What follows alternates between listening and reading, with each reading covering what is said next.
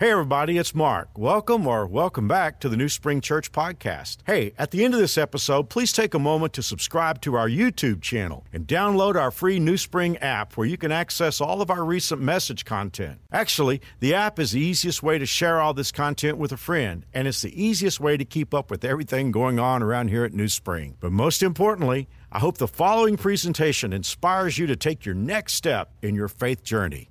Enjoy. Well, good morning. And happy Father's Day to all of you dads. By the way, didn't you enjoy the Father's Day video a few minutes ago?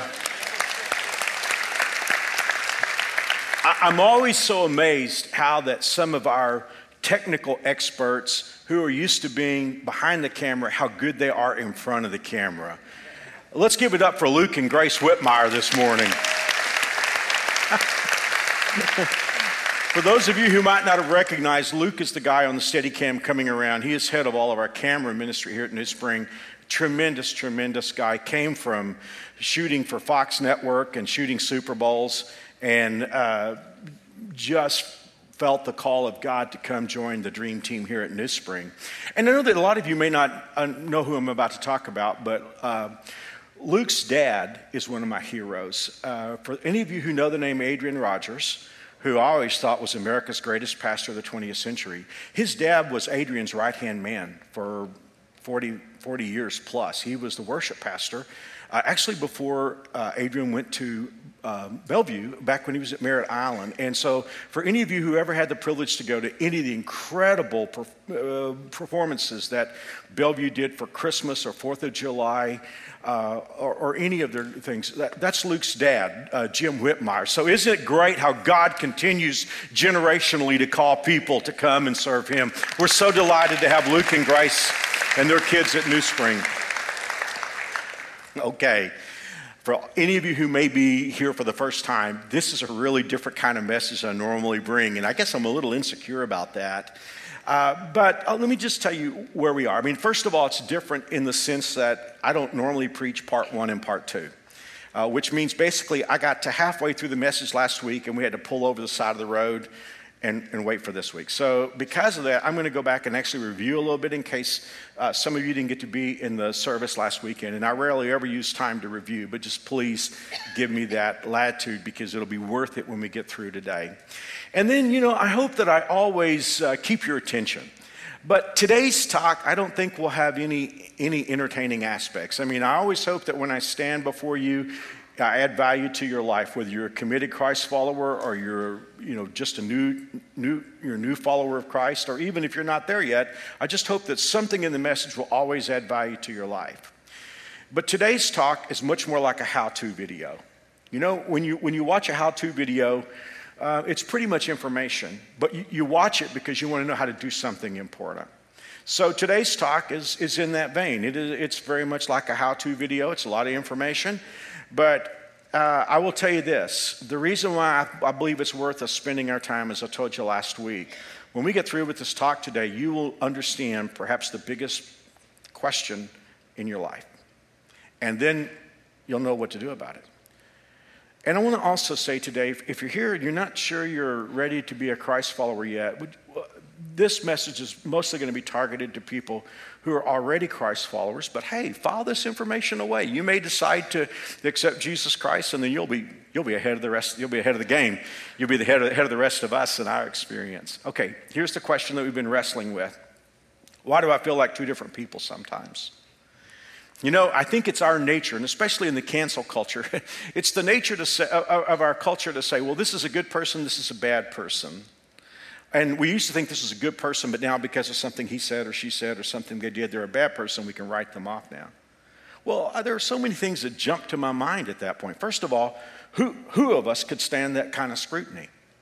I mean, if, if, if someone's going to look at every word we've said, everything we've ever done, or more than that, every thought we've ever had, I mean, who among us could be good in that context?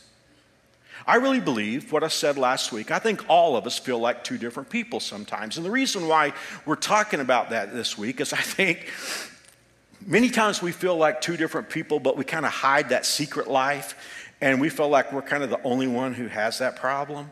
And because of that, We don't talk about it very much. And one of the reasons why a lot of churches don't talk about it is sort of the presumption in religion that you're there because you're a good person. And so we, we, we cover it up all the more. But, but New Spring is a safe place. It's a safe church. So we're going to just tackle it. And could I just say to you, everybody feels like two different people sometimes. And last week, We didn't get into how to win, but we, we got into understanding it and, and we got into connecting the dots. And every time I use that expression, I think everybody under 40 is like, I know I've heard that. What does that mean? so let, let a baby boomer tell you where that came from. when we were kids, we not only got coloring books, we, we got some coloring books that were connect the dots kind of. I mean, here's the thing all you saw was dots and a little number beside the dot. And what happened is you would start with one and you would go to two and three and draw the line. And by the time you got through, there was a picture and then you color that picture. So, again, for a lot of you who are under 40, it's like, I always wonder where that came from. I always talk, hear my boss talking about connecting the dots. Well, that's where it came from. Well, the reason why I talked about connecting the dots, and by the way, it's interesting. I talked to a guy who's an HR genius. He was he, he now has his own consulting company, but he was he was HR genius for one of America's largest banks, and then for one of his manu- for America, one of America's manufacturing companies, New Springer, and been a close friend of mine for many years. And we were talking about uh, why leaders make it and why leaders don't make it. And I remember one day we were at lunch, and he said, "You know, Mark," he said, "more and more I think about the fact that the reason who people don't make it is they can't connect the dots." And because they can't connect the dots, I mean, all the information is there, all of what they need to know is there, but they never get the picture. They never draw the picture and see how all the dots fit together. So last week we connected four dots. And, and, we, and as I said at the beginning of the message, you got all those dots, but we connected them. And we, we, we connected them in the context of asking the question why do I feel like two different people sometimes? Dot number one, we inherited from Adam and Eve a nature, a force within us that's predisposed to doing wrong. There is this moral gravity that pulls us to the wrong thing. And as I said last week, we all had that. We inherited it at birth, and nobody had to teach us how to lie. Nobody had to teach us to, uh, you know, to get angry when our, things didn't go our way. I mean, the, the, the, we, we came preloaded with that software. And what we see is the Bible calls it a nature, or it may call it a force. And the term that the Bible uses over and over is the flesh. The Bible talks about that old nature that we got being the flesh, and every single one of us has it. And, and as we saw last week, even those of us who have accepted Christ, we still have it. You know, the thing about it is, just being real before you, there is a part of me that's as dark as if I never knew Jesus Christ. It's not, when you accept Christ, it's not like that part gets better. It's, it's going to get, stronger or weaker. But the thing of it is, there's a part of me that's as dark as if I had never known Jesus Christ. And we all have that. Well, because we all have that, and we're going to have it as long as we live, dot number two is everybody's got an inner conflict. Even people who have never accepted Christ, even people who don't even care much about spiritual things. We all have that inner conflict. You could be here today and you say, Mark, I'm an agnostic. I don't know if I believe in God or not, but I know one thing about you. I know you have an inner conflict because you have something that the Bible calls a conscience. There is something within you that tells you that what you have done or maybe about to do is wrong. It's strange. You may, have a, you may come from a pure Darwinian perspective, which means you wouldn't be able to even ascertain that there is such a thing as good or evil. It just it wouldn't be a, a it wouldn't be a workable construct. But at the end of the day, you know there is something within you that tells you that what you have done might be wrong or what you're about to do might be wrong. But the problem with conscience is conscience is underpowered. As I shared with you last week, this is my personal belief, and you can do with it what you wish, but my personal belief is since we were created spiritually alive, as I'll talk about in just a moment. And when Adam and Eve sinned, that part of them died. I think there is that echo effect that tells us that we were once alive spiritually. There was once a part of us that was perfectly good, but it's no longer there. But as I said last week, that's, that's an echo effect. But because it's an echo effect and not a force, it's underpowered, and the dark side rules in our lives. Dot number three Christians have a much bigger conflict. Okay? Again, I know I'm throwing a lot of information at you, and if you were here last week, you say, Mark, I heard this last week. I get, I get that. We're, we're going to get somewhere with this, trust me.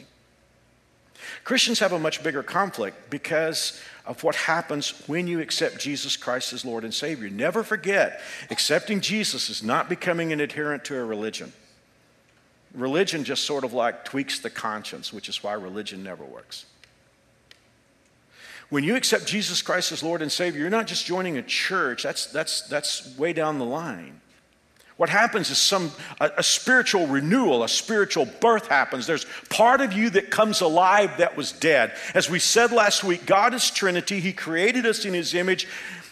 We are trinities. Every human being was meant to be a trinity body, soul, and spirit. Body, we know what that is. Soul, that's your intellect, that's your psychological person, your personality, that's your mind. I mean, it's broader than that. It's really mind, emotion, and will. But your soul is that part of you that's intellectual. In fact, the Greek word for soul is psyche. We get a word psyche from that. But the spirit is interesting because that, that third part of us is that part of us that is that allows us to communicate with God and allows God to communicate with us. It is the part, it, as I said last week, it's the apparatus for communication with God. When Adam and Eve sinned, you remember God said, The day you, you eat of the fruit, you're, you're going to die. And we know they didn't die physically. Remember, death means separation, doesn't mean the cessation of existence. They didn't die physically, they didn't die psychologically, but they died spiritually. That part of them that allowed them to communicate with God and allowed God to communicate with them died. And when you and I were born into this world, we were born, and unlike Meat Loaf said, two out of three is bad because we were born with body and mind alive, but spiritually dead. What happens when you accept Christ? Bam! You become spiritually alive. God's Holy Spirit moves inside of you. And like I said last week, there's a part of me that's as dark as if I'd never known God, but there is a part of me that's as pure and holy as God because it is God. There is a part of us that comes alive, and suddenly we are now, we are now a Trinity again. I don't mean Trinity in the sense of God, like God, but I mean we're three parted again, and that part of us is alive. And here's the thing when that part of you comes alive, you're no longer underpowered. You're not just relying on a conscience that can be tweaked or, as the Bible says, blunted. There is the power of God inside of you, and you're no longer underpowered. Now, that raises a problem. And that's number four. That's the fourth dot that we looked at, which is we should never be surprised at the intensity of the battle. If you're a follower of Jesus Christ, you have a head button battle going on in your life every day. Because that old nature is still there, and then the nature of God is there. And it's not like a conscience with a faint echo and whisper saying, What you're doing might be wrong. Now you have the Holy Spirit of God saying, This is not what we were designed for. This is not what we were, this is not what God made us alive for. Well, unfortunately, though, it's still our default. It's still, it's still our old operating system. And because of that, there is an intense battle that's going on. Now, the reason why I'm taking two weeks with this is I really think there are a lot of people who've invited Jesus Christ into their life, but they have a really, really bad day, or they may have a really bad season, or they may get into a habit that they just cannot beat. And then they can start saying, I wonder if God really, if God really saved me. And at that point, all kinds of bad things can happen. I mean, you may still go to worship, but you feel like, wow, everybody else, everybody else is experiencing something, but I'm not experiencing it. Maybe I just never was, maybe nothing ever really happened to me. See, I want you to understand that it's, it's different from that. You have a battle going on. You got two forces. I mean, look at what the Bible says. The sinful nature wants to do evil. Evil is a strong word. That's in me. You say, Mark, I mean, you're a pastor of a church. You've been a believer since you're eight years old. Isn't your sinful nature maybe just uh, change? No, no. My sinful nature is as ugly and wicked as it ever has been.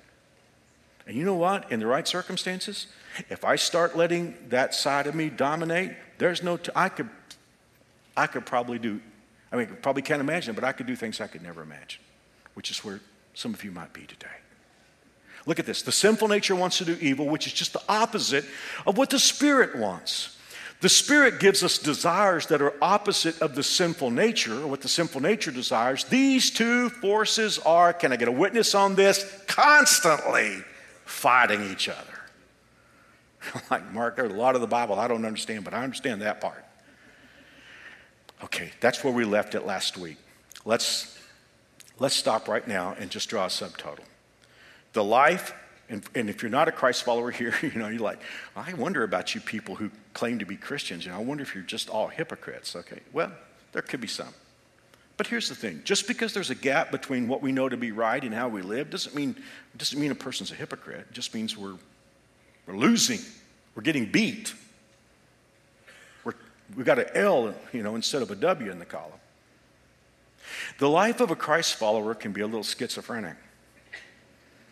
And on the one hand, you have enormous promises. You know, we sang about some of those a few moments ago. And on top of that, you know, there, there's a lyric that we sing at New Spring that I love. And every time we sing this song, I just celebrate this lyric. It says, I am who you say I am. Why is that important to me? Because I don't feel like who God says I am a lot of the time. God says I'm his child. God says I am innocent in his sight because I've been declared innocent. The blood of Jesus Christ has paid for my sins. So in God's sight, I'm totally innocent. I don't feel innocent. I don't always, the Bible says I am more than a conqueror through, through Christ. I don't always feel like a winner. I feel like a loser a lot of the time. So when we sing that song, I am who you say I am, I love singing that. And how many of us, how many, how many are listening to me right now and you feel like a failure because you think you are who other people say you are? You know, you, you, you you have people on social media who say things about you and they say hurtful things and you're thinking to yourself, maybe that's who I am. No, you're who God says you are. And so, as I say, we can feel a little schizophrenic because on one hand we have these enormous promises. On the other hand, though, we have this frustrating experience, and it's especially frustrating if we're losing big today, and it can make us feel like a walking contradiction. Well, as we looked at last week in Romans chapter 7, the greatest Christian who ever lived said this about himself. He said, I really don't understand myself. For I want to do what is right, but I don't. Instead, I do what I hate. And he continues, and let me just go to that's verse 15. Let me go to verse 24 because this is a strange statement. I'm going to apologize to you before I make it because it's a really graphic thing that Paul says. But, but I want you to know what the Bible says. Paul said, Oh, wretched man that I am, who will deliver me from the body of this death? Okay, this is ugly. I'll tell you ahead of time. If you have very, very tender sensibilities, you may just want to close your ears right now. Back in Paul's day, there were wicked, despotic rulers. There were barbarian cultures. And what they would do to torture people sometimes is they would bind a corpse to a living person, back to back, bind this person. So everywhere the living person went, he walked around with this dead corpse as this corpse decayed. And he had all kinds of problems because of that. Obviously, it was very unpleasant. The smell was horrific.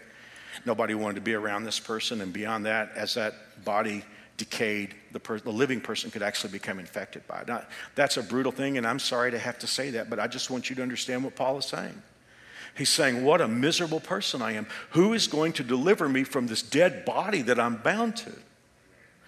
But what I love about this, and by the way, never forget this if you're a Bible student, never forget that the chapter numbers were not put there by the Holy Spirit. They were added about a thousand years later to help us navigate. Sometimes a chapter break is in the absolute wrong place. No place in the Bible is there a worse placement of a chapter break than at the end of chapter 7 and the beginning of chapter 8. Because in chapter 8, verse 1, Paul reveals to us that it's not a rhetorical question. He's not saying, Oh, wretched man that I am, who's going to deliver me from the body of this death and throwing up his hands? Chapter 8, verse 1 goes on to say, through Christ Jesus my Lord, I am there, he said, There's therefore now no condemnation in Jesus Christ. So here's what we do now. We know that even though we have this head butting battle going on, and it's very painful and we feel like losers sometimes, there is a way that we can string wins together. And so, for the rest of this message, I want to show you how to win. And I, I was, Mary Alice and I were up reading scripture and praying this morning, and I went out on my deck and I just said, Holy Spirit, make, make, make this be in my life. I want to win more. You know, um, well, well, let's just, let's go here. I'm going to give you, I'm going to give you three dots. We're talking about how to win. Let's start here. When you come alive spiritually, when you invited Jesus Christ into your heart and life, you get two powerful forces inside of you to help you win. And this is what the difference between conscience and spiritual life is. Philippians 2:13. For God is working in you, giving you the hello desire and the power to do what pleases him. Can we read that again? I mean, because we're, talk, we're talking to us. We have this conflict going on. We have this old dark side in us. We also have the Spirit of God. Okay, the Bible says when you, when you get that Spirit of God, that Spirit of God inside of us gives us two things it gives us the desire and the power to win. Now, let's talk about the first one for a moment. I, I, don't know where you are spiritually any more than you know where I am spiritually. It it's not for us, it's between you and God. I don't know where you are. But you could be listening to the message today and you're way outside of God's wishes for your life. Or if you grew up in church like I did, you know the term God's will. You know, God has a plan for every one of our lives. And if we start giving into the dark side, we can get way off the road. So it could be that's where you are today. It could be you're in a relationship that you know is not healthy, it's not good, it's not going anywhere, it's hurting you, it's a real problem. You, you, it's like, I know better than this, but I got to be with somebody. So that could be the case. But you know in your heart, you're a long way away from God's plan for your life. Or it could be that you've got a habit that's just kicking you around like a football, and you know that's not good. I mean, all of us are some to some level, we're, we're, we're not in God's perfect plan for our lives, but here's what I do know.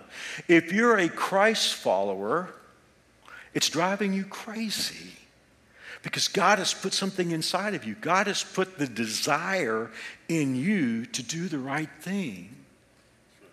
And it's eating you up, right? I mean, and, and I know that feeling because I've been outside of God's plan for my life. Now, here's the thing, and this is, this is serious, and, and I know before I say this, that someone could draw this as offensive, but I just have the responsibility to tell you the truth. As pastor of a great church from time to time, I listen to someone who claims to be a Christ follower but wants to defend sin. They, they want to say, what I'm doing is okay. Now, one of two things is the case. Number one, either they're not telling me the truth and they know better, but they're just being stubborn. Or number two, that person's never, never really come alive spiritually. Because, I mean, because here's the thing I can, either, I can either believe the Word of God or I can believe the opposite. And the Word of God says that when God comes into your life, He gives you a desire to do the right thing. As soon as you know what God wants you to do, you have a desire to do that. You may not ever do it, but you have a desire to do it. But that's not all. Because not only does God give us the desire to do what pleases Him, He gives us the power for any of us Christ followers who are losing the game big time today, at least just say this. I mean, say this in your heart when you walk out of here I have the power to overcome. I may not be overcoming, but according to the Word of God, I have the power. Because, see, here's the thing that I do know about life, and I know this about Satan. One of the biggest lies Satan will tell you is you can't. You, you, you just can't. Other people may win, but you can't. Never believe that. Not if you're God's daughter, not if you're God's son okay? This is corny. Dot number two, I know it is before I say it. And again, my baby boomer roots are coming out. So I picked the term kryptonite. I think for every Christ follower, there's kryptonite, and we've already, we just got through looking at their superpower. We know we have the two natures, the dark side and the Spirit of God. But now we're going to talk about the way we live. And what we're going to discover is there's certain things that are the works of the dark side that become kryptonite, and then we're going to see that there's superpower that allows us to win. Okay, we're building to something. When we get to number three, we're just going to stop there because it is the secret to winning. Here we go. Just so stay with me during this. We need this for number three. Let's talk about kryptonite. The Bible says the effects of the corrupt nature. Or some of you have a translation that says the works of the corrupt nature. So here's what the old nature produces, okay? First three are sexual in nature illicit sex. So if we're into illicit sex, sex outside of marriage, that is a production of the dark side. Illicit sex, perversion, that would be crooked sex. Abnormal and natural sex. Promiscuity, that could, that's a broad term. That involves more like things like pornography and such. Those are the regurgitations of the flesh. Then idolatry. Very interesting Greek word. The next one is pharmakeia. And you can see in our translation it says drug use or alcohol abuse. Drug use. And now it turns to relationships hatred, racism, rivalry. I gotta, be, I gotta beat you. You know, I gotta, I, I gotta find some way to elbow you out at work. Jealousy. I don't want you to succeed. Makes me feel bad when you win.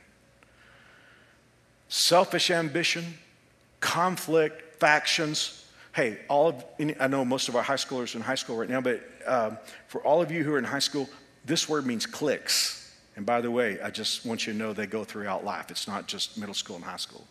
Cliques. Wild partying, drunkenness, and then similar things. In other, word, in other words, the, the Word of God is saying, you get the idea. right? We do. We get it. I mean, we're talking about blue collar sin and white collar sin here. We're talking, we're talking about, you know, bad to the bone sin, and we're talking about religious sin. You know? So the Bible tells us that this, this is the upchucking, that's the regurgitation of the dark side. And so when those things are in our lives, they are kryptonite to the person that God has designed us to be. You know, I've actually talked to a few Christians sometimes, and they're doing something on this list, and they're like, Mark, how dare you tell me I can't do what I'm doing? First of all, I can. not I'm not important at all. You're dealing with God, not me. But here's the thing just know if you're in any of this stuff, it is killing, it is killing the destiny that God has for you. It's kryptonite. Okay, good news. You got superpower. There's stuff you can do in your life that is superpower. It will charge you up. Here we go. In Galatians 5, same chapter. But the spiritual nature produces, now notice that word wasn't in the flesh because the flesh is stuff that we do in the flesh. But see, the spiritual nature is God's Holy Spirit living inside of us, and it, it's got life in it. I mean, so consequently, in fact, some of you have a translation that says the fruit of the Spirit. It says the acts of the flesh, but the fruit of the Spirit. This is stuff you can do that will infuse life into you and your family and your circumstances and your friends. Here we go. Okay, watch this list. The spiritual nature produces love, joy, peace, patience, kindness, goodness, faithfulness, gentleness, and self control. Now, I'm going to come back to those, okay? Because now I need to give you the solution. I've been preaching for two weeks to get to this. Thank you for staying through.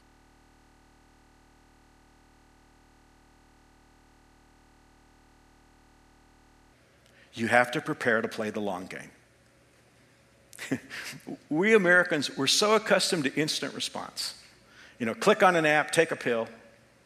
We just want instant response. And, and if something doesn't work instantly, it's like, I'm not interested in it. But nothing in life that's really worthwhile works that way. I mean, think about education for a moment. Please don't raise your hand because it's.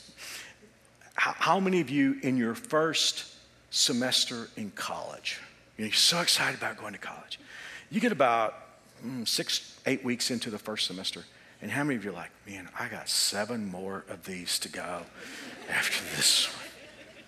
I don't know if I can do it, right? But you know, when you're watching a movie like somebody goes, you know, then they're going to college just like they start college and bang, you know, three minutes later, they're graduating, got the mortarboard and the cap again, and it's like instantly formed. And you're like, that's not how life works. I mean, if you want an education, you can't click. It's going to take some time to get an education. And you have to settle in for the long haul and play the long game. Um, relationships. Guys, I know it's Father's Day and I don't want to pick on you. That's what pastors do. But I think sometimes guys have the idea, oh, you know what? Find the right, find the right person. Boom.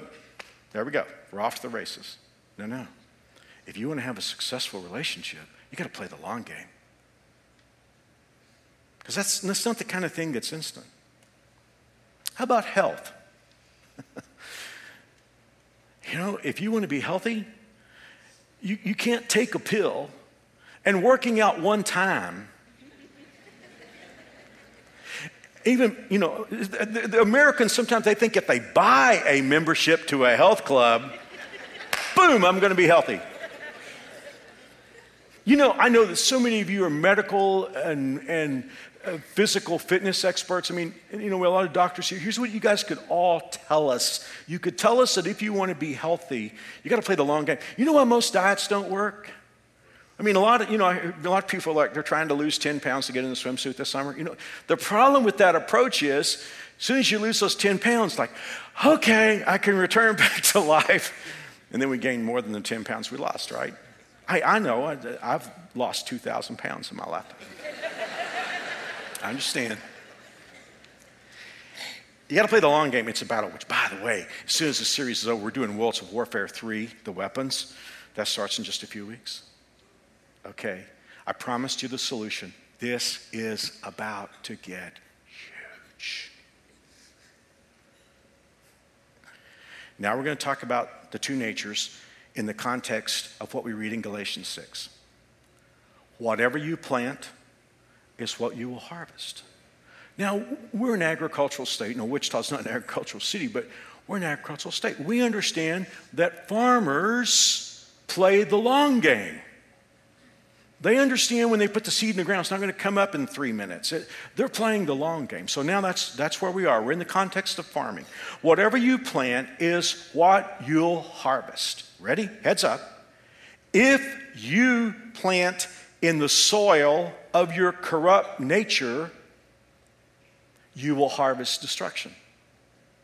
And you know, the you there, you know, uh, it's talking to Christians. It's talking to Christ followers, people that are alive spiritually.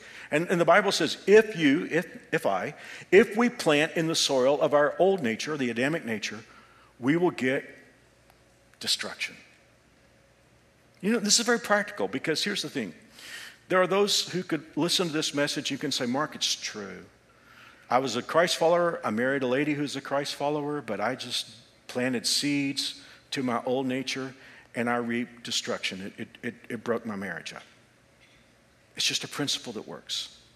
I was listening to a speaker talk about sowing and reaping. He said, You cannot stop the law of sowing and reaping. He said it'd be easier to set on the sun to try to keep it from coming up. If you plant in the soil of your corrupt nature, you will harvest destruction. But if you plant in the soil of your spiritual nature, you will harvest this is a good word, but I think it's even there's a more accurate word. It says you'll harvest everlasting life, but what it means is you will harvest perpetual life. In other words, you will harvest success in this life that will continue to unwind even in eternity. That's really great. It's above my pay grade, as President Obama said, but I promise you it's good. It's good. So if you want to win in your spiritual life, you have to think of terms, you have to think of it in terms of seed and harvest. This is big. This is so big. Please listen to me. Your harvest today, what's going on in your life right now, today's harvest is the result of yesterday's seed. See, so oftentimes we want to ignore the seed we're putting in the ground, and when things go wrong, we're like, I don't know what happened. I could. Listen, your harvest today, and, and, it may be a very good harvest. You may be in a very good season in your life, and if you are, it's the blessings of God. But at some point back there, you started dropping good seeds in your spiritual person. See, here's the thing some of us are, are really, in, we're very serious Christ followers. And because we've dropped some seeds in the old nature, What's going on right now, if we don't interpret it correctly, we could interpret it very wrongly. Let me see if I can explain this.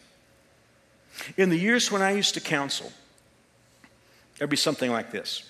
There would be a, probably, probably a lady that would call first, call the office and say, Can I get in and talk to Pastor Mark? Um, our marriage is about to end. I'd just like to come in and talk to Pastor Mark. So we'd set up an appointment. And she'd come in, she'd tell me the story, and I would think, This is a wonderful, wonderful, wonderful lady. My goodness, she must be married to the jerk of all time. Uh, to have problems because she's just awesome.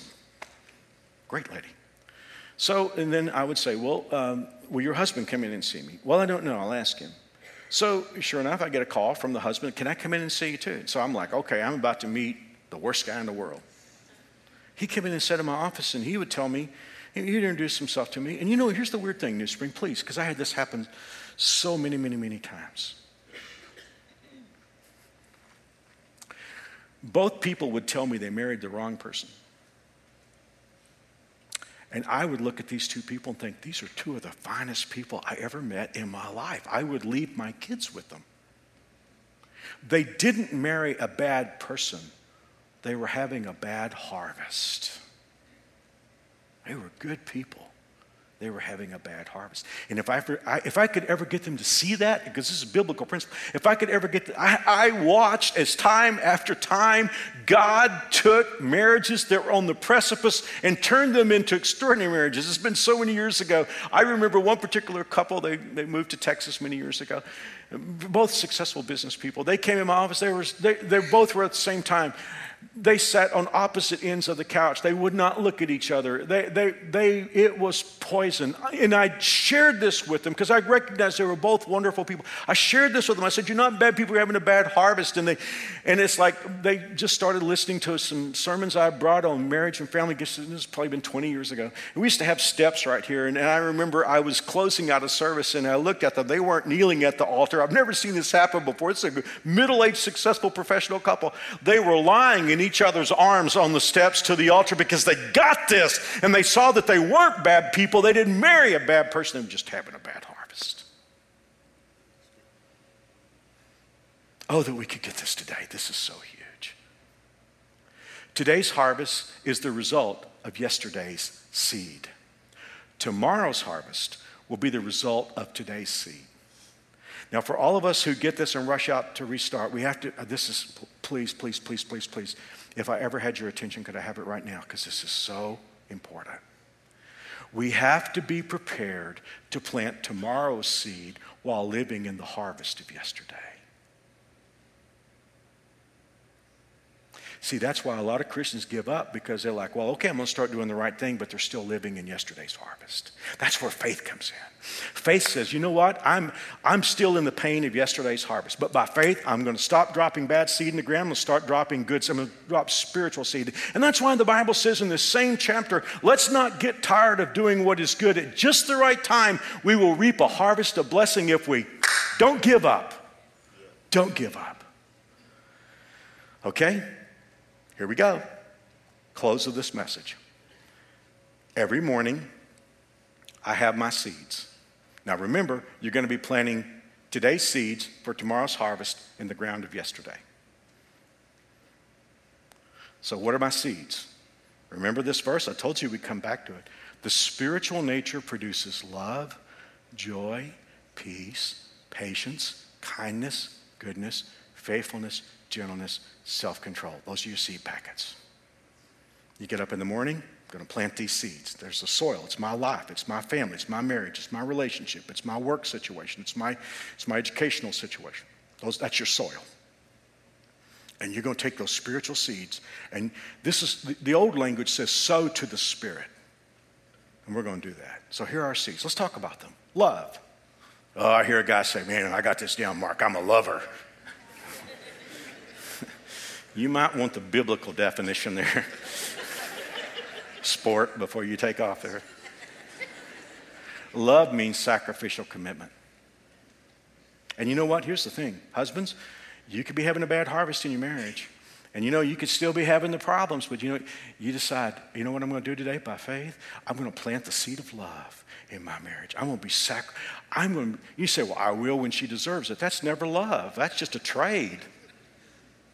Hello? Love is never deserved. Love, joy. What's joy? Oh, this is big. Joy is the sense that I'm going to be okay because of God's promises. How many of us get into all kinds of trouble because we fear that we're not going to be okay? We're not going to come out on top. We're going to fail. People aren't going to like us. And then all kinds of insecurities develop. I mean, the thing of it is, when you get up with your bag of seeds t- tomorrow morning, you're going to have a lot of stuff that goes wrong. It happens in every one of our lives. But joy says, you know what? 10,000 things can be going wrong today, but I'm going to be okay. I'm going to come out all right. I'm not worried. I'm, I'm, more than a conqueror through Jesus Christ who loves me, and I'm going to drop some seed of joy in the ground because you cannot take my joy away from you. Listen, letting anybody take your joy away from you is way too much power to give to somebody else.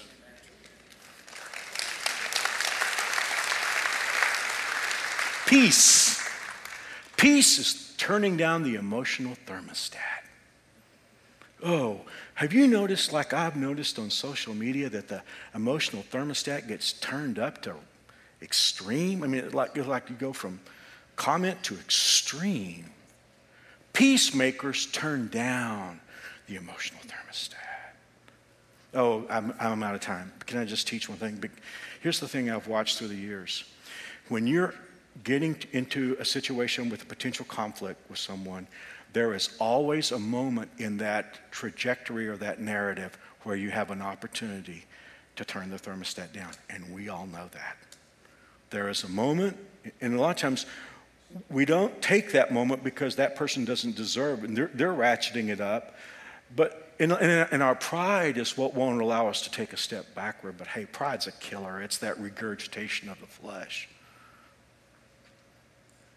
There's that peacemaker person that just drops a, a seed of peacemaker, you know, in the ground. Peace. Patience. yeah, it's a little bit more expensive seed. it's got a, that's one of those seeds that's going to take a lot of soil work. and by the way, patience is tougher than it sounds. Because a lot of you will have the older translation that says long suffering. and there was a lady who just said, Oh, you're talking about my marriage. Isn't it true that some people are hard to put up with? But you know what? Here's the thing we don't, have to let, we don't have to let them draw us into that. We can just say, you know, this person's not the easiest person to put up with, but I'm, by faith, I'm going to drop a seed of patience and long suffering in the ground. Kindness. Hey, kindness is the least expensive seed, it'll grow anywhere. I always wonder why people are unkind, don't you? You ever like go somewhere and you're like, someone's just unkind, and maybe someone you're doing business with or something, you're like, don't you understand that it doesn't take any more energy to be kind than it does to be unkind? It doesn't take any more energy to scowl or to, to smile than it does to, to scowl. Kindness, just I mean, trust me, that, that's an easy seed. You just got to be intentional about it. Like, I'm going to be kind to everybody. And you got to know that the devil's going to say, okay, I heard her say that, so I'm going to put somebody in line when she drives through a Starbucks. Goodness. Oh, this, I love this one. I want to talk about this more someday. Goodness means things that you admire. So here's the thing if you admire something in somebody else, then you want that in your life. You th- some of you have an aunt or a, or a friend or a grandmother or a, uh, someone who I mean, there are people here at New Spring I'm thinking of instantly. There are things about them I admire. Well, then plant that seed in your life. Faithfulness. That's acting out of conviction that something is right. That's, that's a more expensive seed in 2021. Gentleness. That's mildness. Self control. That is personal discipline. Now, I know this is a list, and sometimes we don't do well with lists, but never forget this. Whatever you plant is what you'll harvest. If you plant in the soil of your corrupt nature, you will harvest destruction. But if you plant in the soil of your spiritual nature, you will harvest perpetual life. Okay, can I have one more minute, please? 90 seconds. I can't remember the service we were in, but people started yelling out. It was like an auction, you know, it's like going up. Thank you for that. Okay, I'm talking to somebody right now, and you're like, Mark, that sounds great, but my problem is I just cannot overcome my dark side. You know, one of the reasons why we have so little success overcoming the dark side? We focus on that. If you want to know how to win, listen as we go back to the book of Galatians because what we're about to hear is so huge. The Bible says, live your life as your spiritual nature directs you, then you will never follow through on what your corrupt nature wants. See, the problem is we're trying so hard to stop this, stop this, stop this. We're not doing the things that would be spiritually strong in our lives. And the Bible says if you will drop spiritual seeds in your life, you'll overcome. Let me give you this, this works in life, you know it. If I said to you, I'm just like there's somebody here, and, and I'm kind of in that boat myself. I'm still dealing with some of the uh, COVID weight gain and everything, so I'm trying to get in shape and have better nutrition. I know I got to play the long game to do that. Let me ask you the question What's going to work better? If I'm going to focus on all the junk foods that I shouldn't eat and think about all the problems and how I keep failing, and, or, or would it work better to just decide I'm going to systematically eat the right thing and exercise every day? And if I play the long game, here's the thing let, let, let me take that statement that you just saw sow to your spiritual nature, and you will not fulfill the lust of the flesh. Let's take it and put it with physical fitness because that way you'll know it's true. You eat the right thing, consistently exercise, and you'll never be a slob and a couch potato. We know that instantly. The Bible is saying that's how the spiritual life works. You want to string some W's together? You got to plant good seed in your spiritual soil, remembering that you've got to plant for tomorrow's harvest today in the, in the ground of yesterday and watch the W's build up. Thank you for listening to this talk. God bless. Once again, thanks for listening. If you live in Wichita, the surrounding area, we'd love for you to engage with us in one of our weekend services. For directions, service times, and information about our incredible kids and student environments, visit us at newspring.org. One more time, newspring.org.